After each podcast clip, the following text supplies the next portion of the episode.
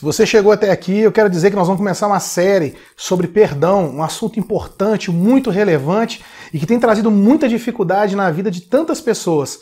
Se esse assunto te interessa, fica comigo porque vai ser de Deus para as nossas vidas. Eu sou o pastor Marcão e faço parte de uma geração de influentes. Vem comigo.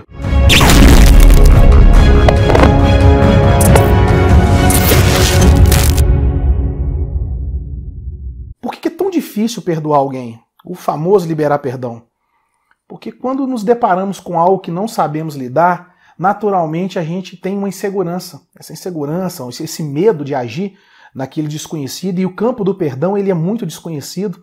E no medo ali a gente tende a deixar de lado e fica como está.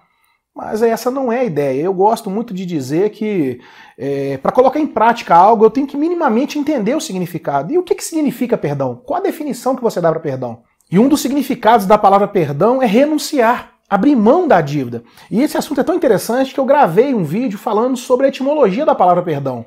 Tem aí, vai aparecer o cardzinho, vou deixar no link aqui na descrição, um vídeo em que eu falo a partir do hebraico e do grego o significado da palavra. Vale a pena conferir. Dito isso, eu tenho que entender que perdão, em primeiro lugar, tem a ver comigo e não com a pessoa que me magoou. E eu te explico. Quase 100% das pessoas que nos fazem mal nós queremos que elas paguem pelo mal que nos fizeram. Aí você pode dizer: eu não quero mal nenhum para quem me magoou. Será que não? Tem certeza?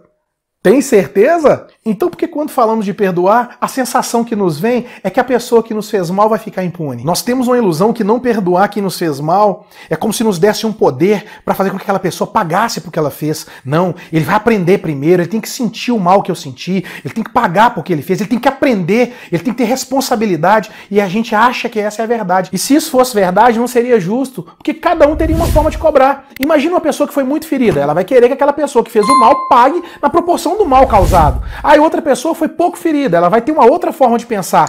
E isso não é, não é justiça. Eu tenho que entender que a, o que vai equilibrar, que vai trazer razoabilidade, que vai ajustar as coisas é o perdão. Então, eu preciso fazer um parênteses aqui antes, porque a nossa concepção de justiça também ela está errada. E o que é justiça? Porque muitas vezes, quando falam que a justiça tem que ser feita, é alguém de um lado sendo defendido e do outro sendo punido. E não é isso. Justiça é quando ambas as partes são trazidas e defendidas nos seus direitos e nos seus deveres. Pensa comigo. Todas as vezes que a justiça tem que ser exercida, é porque algo foi desequilibrado, algo foi quebrado, algo foi tirado do lugar, alguma coisa desajustou. Você tem que pensar o seguinte: alguém feriu o outro, quer dizer, o equilíbrio ele ficou desproporcional. Aquela pessoa que estava num polo foi para outro totalmente diferente e isso trouxe um desconforto muito grande. A quem vai trazer isso para o lugar? A justiça, quer dizer, eu trago o equilíbrio das coisas para o campo original. Eu começo a fazer com que tudo aquilo que estava fora do lugar volte para o campo que deve estar. E no caso do perdão, ele é a ferramenta poderosa para pegar e equilibrar aquele estado que estava normal, de convivência, de relacionamento. O perdão tem essa capacidade de equilibrar isso novamente. Por isso o perdão não tem nada a ver em dizer, ah, tudo bem, deixa pra lá. Não, pelo contrário, é dizer pro outro, vem cá, eu quero resolver essa parada. Como? Pondo um fim nisso. É dizendo pro outro, eu te perdoo. Você não tem noção do poder dessas palavras até você dizê-las. É dar um alto grau de importância que isso merece. Porque dando importância, aí eu vou tratar da forma correta. Aí eu vou entender que perdão não é esquecer o que fizeram comigo, é lembrar e não doer mais. Perdão é a cura do mal causado em mim. Porque eu não sei se você sabe, porque a falta de perdão nos adoece. Porque olha para você ver, quando a gente é ferido, nós nos tornamos prisioneiros da mágoa, da tristeza.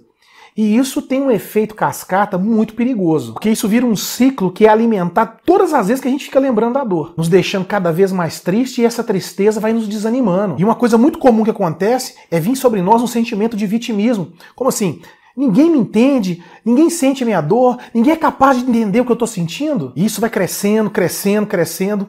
E um sentimento que o vitimismo gera em nós é, começar a culpar todo mundo. É como se todo mundo fosse culpado pelos nossos erros, nossos fracassos, todo mundo fosse culpado pelo mal que a gente está sentindo. E aí a pessoa olha para si e começa a achar que ela não é merecedora, que ela não tem chance, que para ela não dá certo, que ela não merece ser feliz. Uma pessoa assim, segundo a neurociência, que fica remoendo as magas, vivendo todo dia o mal que passou, ela para de produzir um hormônio chamado cortisol, que desregulado gera baixa autoestima, estresse, baixa imunidade, depressão. E uma pessoa com esses sintomas também deixa de produzir outro hormônio muito importante, a serotonina, que é intimamente ligado à felicidade, ao humor. Por isso o perdão tem um efeito de cura, não só no meu organismo, mas na minha alma. Perdão é um ato de coragem. Alguém tem que tomar iniciativa. E na boa, eu vi muitos casos que tudo que faltava era iniciativa. De um lado, a pessoa que magoou com medo de pedir perdão e não ser aceito. Do outro, a pessoa que foi magoada, que ficava ali, assim, ah, eu não vou liberar perdão não, porque se ele fez isso comigo, ele tá com raiva, ou ele tá com isso ou com aquilo. Quer dizer, ambos de um lado, num polo ou no outro, sem tomar nenhuma iniciativa, e tudo que os dois queriam era consertar. Por isso, não espere, não perca tempo pensando o que o outro tá achando. Tome iniciativa, seja corajoso, vá em frente, porque o perdão tira a ação do inimigo sobre mim, que fica soprando, não, não pede perdão não, ele te magoou, ele tem que pagar pelo que fez. Aí do outro, não, você vai pedir pedir perdão lá, não vai ser reconhecido. Cara, toma uma decisão agora. Mas ainda assim você pode se perguntar: e se eu liberar perdão e o outro não reconhecer? Ou ainda, se eu pedir perdão e a outra pessoa não aceitar? Isso eu até te respondo no próximo vídeo, no episódio 2 da série Perdão. Tô quase terminando e eu quero agradecer a sua presença até aqui. E se você gostou desse vídeo, me ajuda, curta, compartilha. Se você não segue, segue esse canal. Nosso intuito é abençoar vidas, nos colocar à disposição do reino por esse mecanismo, por esse instrumento aqui. E se você conhece alguém também que precisa de ajuda nessa área de perdão, manda esse vídeo para ela. Quem sabe essa pessoa vai ser abençoada. Se você que está me assistindo está tendo dificuldade ou para pedir perdão ou para liberar perdão, nos procure, nós vamos te ajudar, nós vamos caminhar junto. O que nós não vamos deixar é continuar dessa forma. Eu tenho certeza que Deus tem algo poderoso através do perdão, em nome de Jesus. Amém, querido? Deus te abençoe. Você faz parte de uma geração de influentes. Tchau!